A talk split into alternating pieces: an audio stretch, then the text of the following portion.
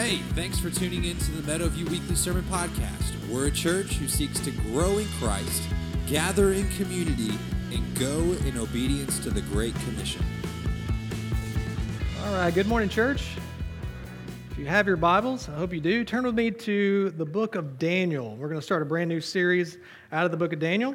If you need a Bible, there should be a black hardback Bible somewhere near you, an ESV, and if you need a Bible, that's our gift to you. You feel free to take that with you today. As we jump into this book of Daniel, we're going to look at mainly the first section of the book of Daniel. It can be broken up into two different sections, chapters 1 through 6 and then 7 through 12. And we're going to look at what it looks like to have conviction in a corrupt culture. So I have a question for you. Have you ever come to that moment in your life where you said, I will never do that? And then lo and behold, some time passes by, and you do the very thing that you swore, I will never do that. Now, it's easy for us who are parents to remember a time where we said, I would never do that. Maybe you hadn't had kids yet, and you're in Walmart, and you see some lady just wailing on her kid in the middle of the Walmart, and you were like, oh, when I'm a parent, I will never do that.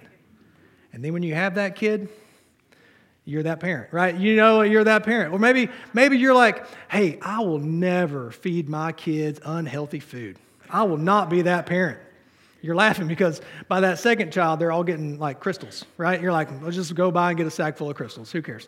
So now I asked Jonathan Katie this, and Jonathan said, oh, I've got one. You know, he's like 6'10" or whatever it is. And he said, when I was a youth, I said, I will never drive a small car. And now he drives a Honda Civic, right? So, you know, I have a Honda Civic, and I don't know how you get in it, buddy. I don't know how that happens, but that's a small car. The thing with that is there's a difference between conviction and preference. And sometimes we confuse the two of what conviction is and what preference is. Well, conviction is a fixed or firm belief where no clever argument, no persuasive fact or theory could undermine that conviction. You have it fixed. It's not going to change. It doesn't matter what argument is brought before you. There is a deep, deep conviction. But a preference is a greater liking for one alternative over another. It's a strong personal choice of behavior based on one's own knowledge to choose one thing or pattern of living over another. Now, you can have a strong personal belief, a strong personal preference. And that's when you say, I will never do something.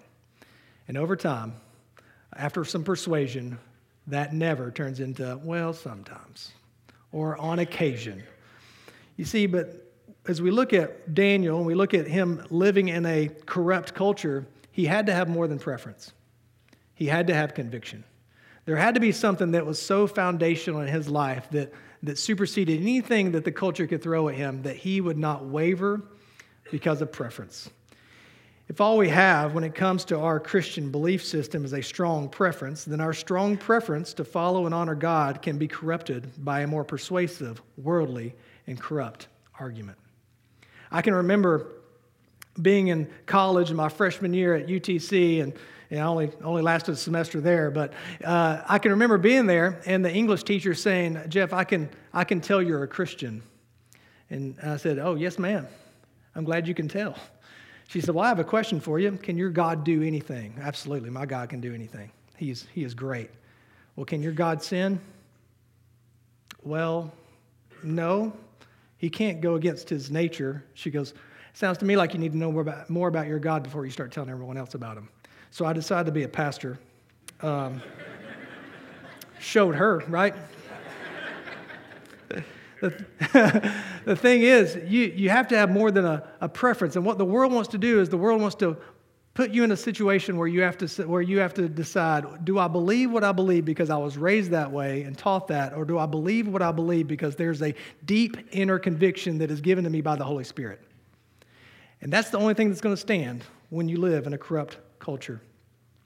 Biblical preferences will not stand up against the persuasive pleasures of the world and its corrupt culture.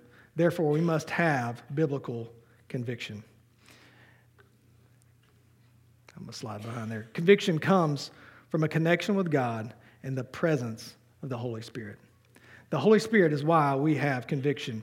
Look at what John 16:8 says, and when he comes, he will convict the world concerning sin and righteousness and judgment. Conviction is a gift from the Holy Spirit. So having convictions, this is what Josh McDowell says, having convictions can be defined as being so thoroughly convinced that Christ and his word are both objectively true and relationally meaningful that you act on your beliefs regardless of the consequences. Let me ask you, if you come to a point where you have such firm convictions that you will act on those convictions regardless of the consequences. Daniel, in this first chapter, gets to a point where he has to act on his convictions regardless of the consequences. Can I pray for us as we jump into his word? Gracious Father, we love you. We thank you so much for this time we have to be in your word. God, speak to us by the power of your Holy Spirit.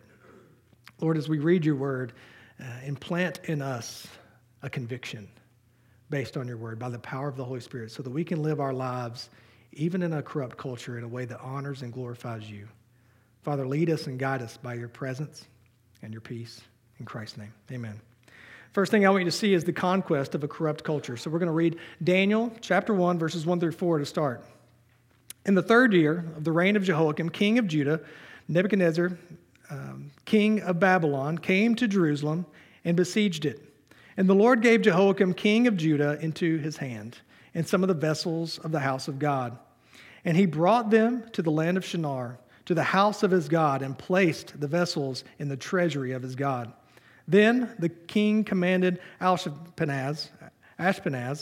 The hardest part about preaching today will be pronouncing the names, just so you know. Ashpenaz, his chief eunuch, to bring some of the people of Israel, both of royal family and of nobility, youths without blemish, of good appearance, and skillful in all wisdom, endowed with knowledge, understanding, learning, and competent to stand in the king's palace and to teach them the literature and language of the Chaldeans. Now, as we pick up here in Daniel chapter 1, we're basically picking up where Habakkuk had left off. You know, God is bringing his judgment towards Judah, and he's going to allow the Chaldeans or the Babylonians to come in and be his fist. He's going to put some punishment on his people for their corrupt ways. And so there comes this conquest. The word conquest is to defeat, overtake, annihilate, and overthrow by force. And that is exactly what the Babylonians are doing. The Babylonian Empire was corrupt to the core. Babylon represents both a historical and a spiritual rejection of God with an exaltation of self. Basically what Babylon represents, both historically as we get into it, but also spiritually, is this kingdom that is against the kingdom of God. It is for self. It is for the I. It is for me. It is all about pleasure. It's all about idolatry and immorality. And you're going to see this throughout Scripture here as we go through God's Word this morning. You see, there is a war over your worship.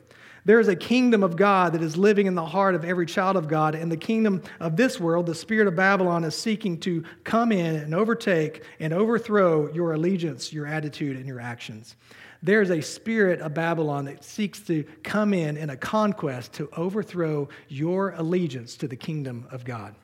That's exactly what we see historically in the book of Daniel, and we see it throughout Scripture as we go through it. So, what is the spirit of Babylon? I've already said it's the spirit of idolatry and immorality.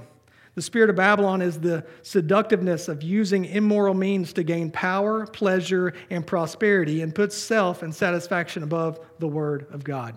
Now, I could just stop right there, right? And I could say, why don't you look at the news, look at our culture, look at the world that we live in, and it would be very easy for us to say, oh, it is a corrupt culture. It is very easy to see that it has a spirit of Babylon that is all about me. It's all about using immoral means to gain power and pleasure. Am I right?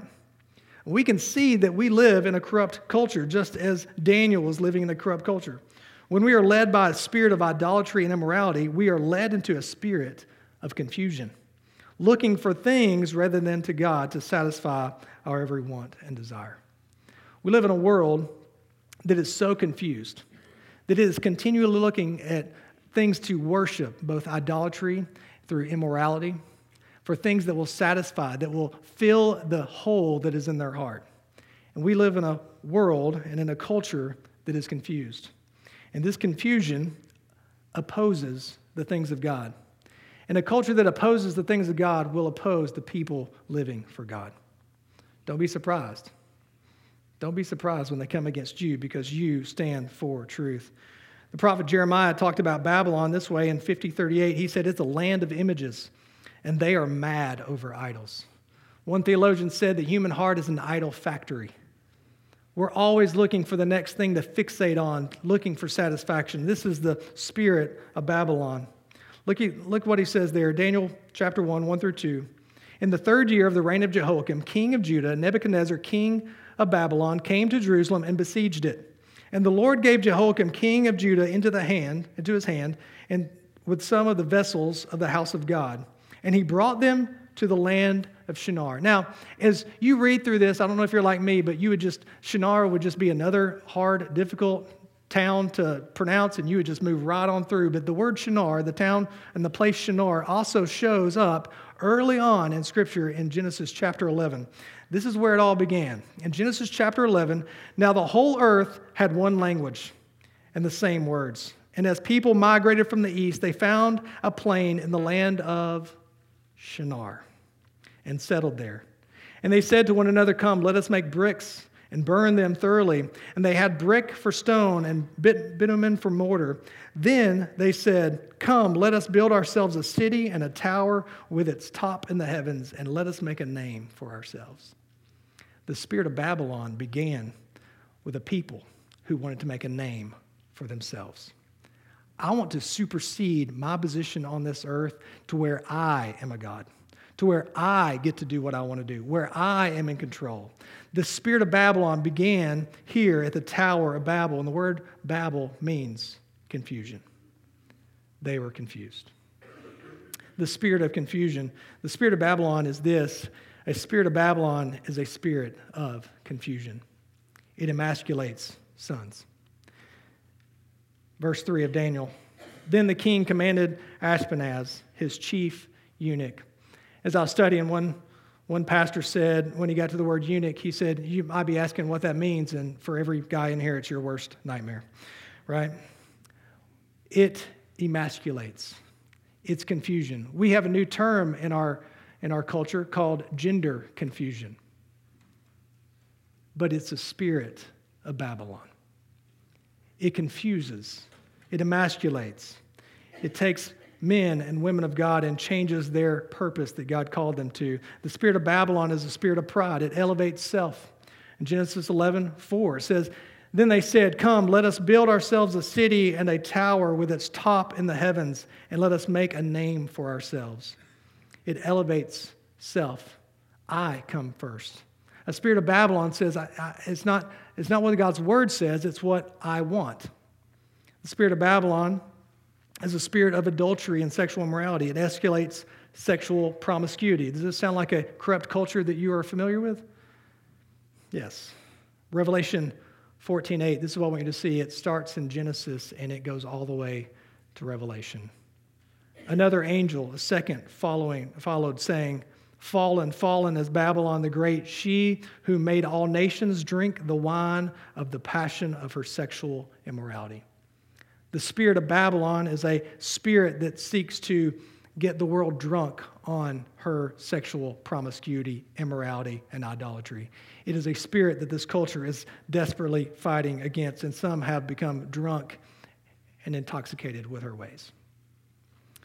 Revelation 17, 1 through 5 says, then one of the seven angels who had the seven bowls came and said to me, come, I will show you the judgment of the great prostitute who is seated on many waters, with whom the kings of the earth have committed sexual immorality, and with the wine of whose sexual immorality the dwellers on earth have become drunk. Let me stop right there.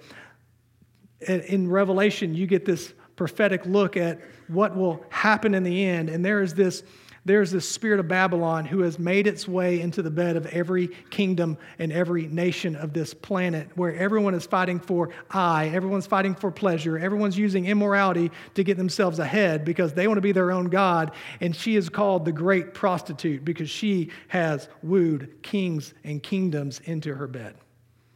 This is the spirit of Babylon. Verse 5, and on her forehead was written the name of mystery, Babylon the Great, mother of prostitutes and of earth's abominations. And I saw the woman drunk with the blood of the saints, the blood of the martyrs of Jesus." We need to know as Christians living in a corrupt culture that there is a spirit of Babylon that seeks to intoxicate us so that we can become drunk on her wine, so that we can lay in the bed of the spirit of Babylon. Babylon, both historically and spiritually, is the oppressor of God's people from Genesis to Revelation. The spirit of Babylon intoxicates the world's systems, its rulers, and its inhabitants with the spirit of confusion, pride, idolatry, and sexual immorality. As we look at the corruption of the culture, we need to recognize that the spirit of Babylon has sought to take us captive with her seductive ways. She has sought to fill us with and satisfy us with her food and wine. She has sought to indoctrinate us into her kingdom. She has sought to take the saints and turn them into servants. This is her conquest. So as you get into the book of Daniel, it's easy to look at it as a historical account of what happened to the people of God. But it's easy to overlook the fact that it's going on today. There is a corrupt culture seeking to have its way with the saints, to pull them from their worship of God to the worship of self. And this is why Peter would say this, "Beloved, I urge you as sojourners and exiles to abstain from the passions of the flesh, which wage war against your soul. Keep your conduct among the Gentiles honorable, so that when they speak against you as evildoers, they may see your good deeds and glorify God on the day of visitation." Believers, followers of Christ, we do not live for our own pleasures and passions. We live for the kingdom of God. There's a war against that. So resist as sojourners and exiles. There is a conquest, but there's also this coercion of a corrupt culture that takes place. Let's pick up in verse 5. "The king assigned them a daily portion of the food that the king ate and of the wine that he drank. They were to be educated for 3 years, and at the end of that time they were to stand before the king. Among these were Daniel, Hananiah, Mishael, and Azariah of the tribe of Judah.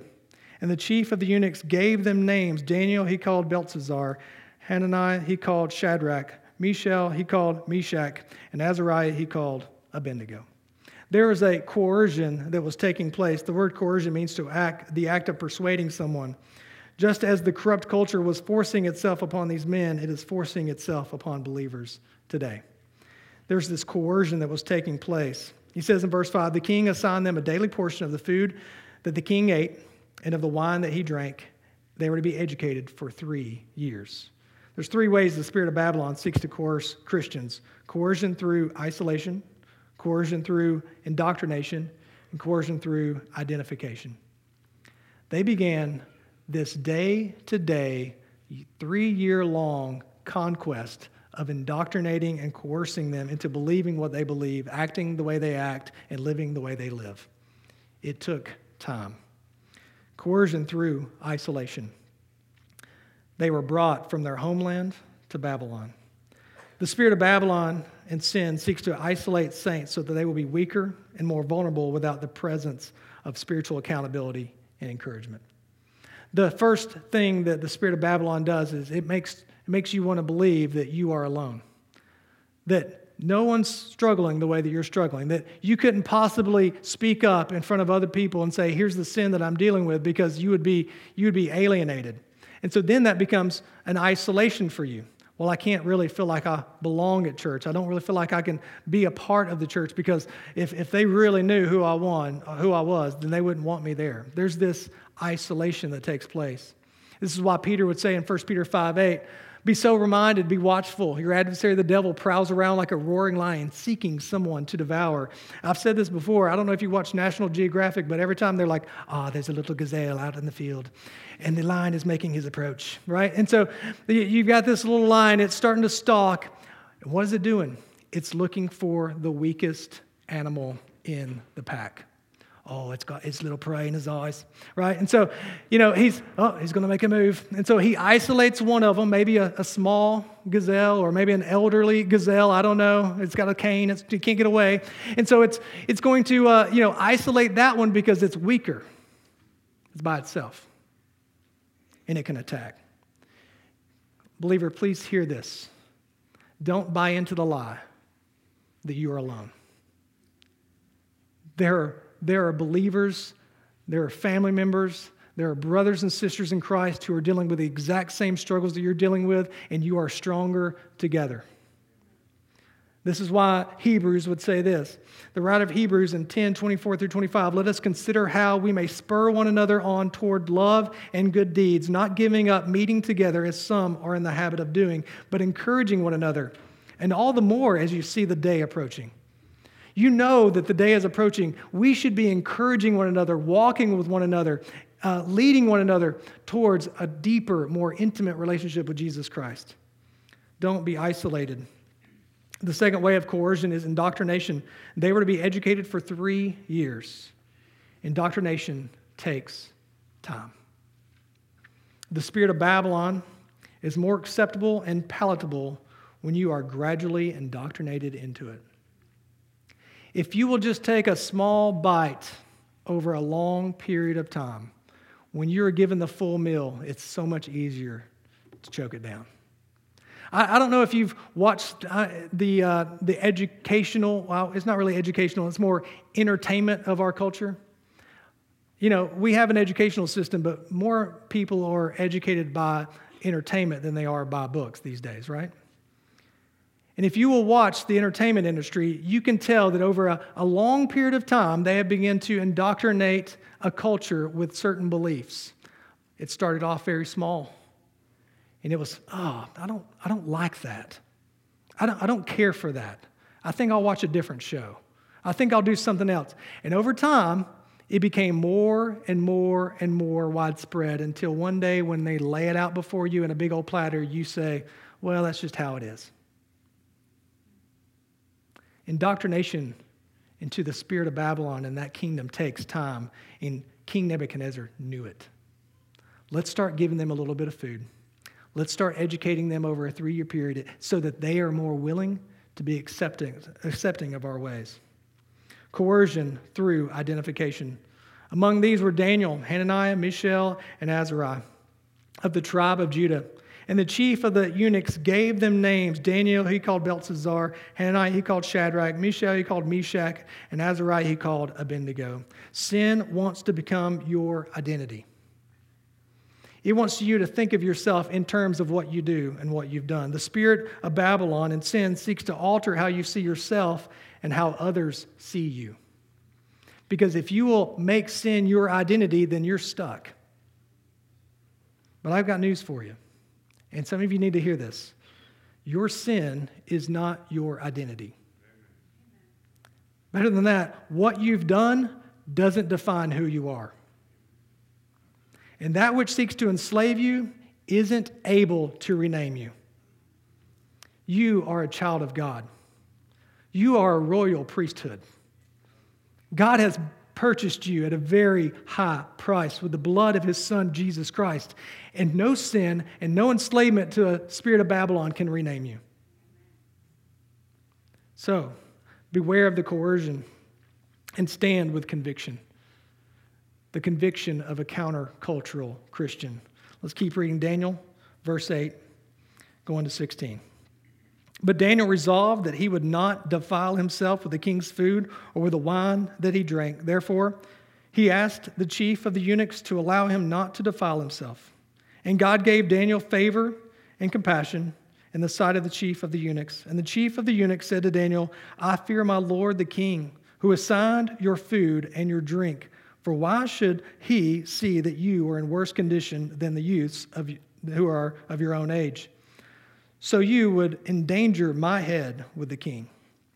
Then Daniel said to the steward, whom the chief of the eunuchs had assigned over Daniel, Hananiah, Mishael, and Azariah, test your servants for 10 days. Let us be given vegetables to eat and water to drink. Then let our appearance and the appearance of the youths who eat the king's food be observed by you, and deal with your servants according to what you see. So he listened to them in this matter and tested them for 10 days. At the end of the 10 days, it was seen that they were better in appearance and fatter in the flesh than all the youths who ate the king's food. So the steward took away their food and with the wine they were to drink and gave them vegetables. There was conviction. I talked about the difference between conviction and preference. Conviction took place, but Daniel resolved that he would not defile himself. Daniel and these youth were forced to decide between living as a believer or as a Babylonian. At some point, you have to draw a line in the sand. You have to decide whether or not you're going to follow the spirit of Babylon or if you're going to allow the kingdom of God to live and reign in and through your heart and your life. And that is conviction. The conviction of today's the day. And I want you to understand it was this resolve that was in his heart, given by the presence of the Holy Spirit. And it goes on, and it talks about how he didn't eat, right? I don't know why.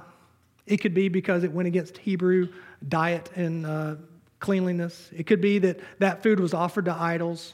It doesn't really say. But there was a moment where he said, you know what, enough's enough. I have conviction over this. I have conviction I will not defile myself. Paul speaks about this, and he talks about conviction in Romans 14, 1 through 4, and 17 and 18. Accept the one whose faith is weak, without quarreling over disputing matters. One person's faith allows them to eat anything, but another whose faith is weak eats only vegetables. The one who eats everything must not treat with contempt the one who does not. And the one who does not eat everything must not judge the one who does. For God has accepted them. Who are you to judge someone else's servant? To their own master, servants stand or fall, and they will stand, for the Lord is able to make them stand. Basically, what Paul's saying here is it doesn't matter about the food that's offered to idols. It's not any of that stuff. What it has to do with is your conviction and your connection to God, and you are a servant of God, and if you have this conviction in your life because of God, then that's who you answer to. You don't answer to other believers about it. Let's keep going. He says this, for the kingdom of God is not a matter of eating and drinking, but of righteousness, peace, and joy in the Holy Spirit, because anyone who serves Christ is, in this way, is pleasing to God and receives human approval. Conviction is about a connection with God, not what you consume. Conviction is only possible through a connection with the Holy Spirit. True conviction. You can have preferences. You can have preferences based on the culture you were raised in, but conviction comes from the Spirit. Conviction is about a connection with God and is courteous in application. I want you to notice this. But Daniel resolved that he would not defile himself with the king's food or with the wine that he drank. Therefore, he asked the chief of the eunuchs to allow him not to defile himself. How kind, right? How polite. A right resolved conscience with a wrong and rude conduct is not spirit-led conviction. Your conviction is to be a witness for Jesus Christ. And when you sacrifice your conviction with a rude or arrogant attitude, you've lost that witness. Conviction is about a connection with God, and it is a clear witness of God. So we listened to them in this matter and tested them for 10 days. At the end of the 10 days, it was seen that they were better in appearance and fatter in flesh. That's the first time it's ever been good, right? Fatter in flesh than all the youths who ate the king's food. So the steward took away their food and the wine they were to drink and gave them vegetables. Their conviction, their pattern of life in a corrupt culture was evident. They were courteous in their conviction, and their conviction was a witness. This is what Jesus prayed in his high priestly prayer in John 17, 15 through 21. He says this, my prayer is not that you take them out of the world, but that you protect them from the evil one. You see, there's a spirit of Babylon seeking to, in a conquest, to take over those who are followers of Jesus Christ. He said, I'm not asking you to take them out of the world, but you protect them from the evil one. They are not of the world, even as I am not of it. Sanctify them by the truth. Your word is truth. As you sent me into the world, I have sent them into the world. For them I sanctify myself, that they too may be truly sanctified. Verse 20, my prayer is not for them alone.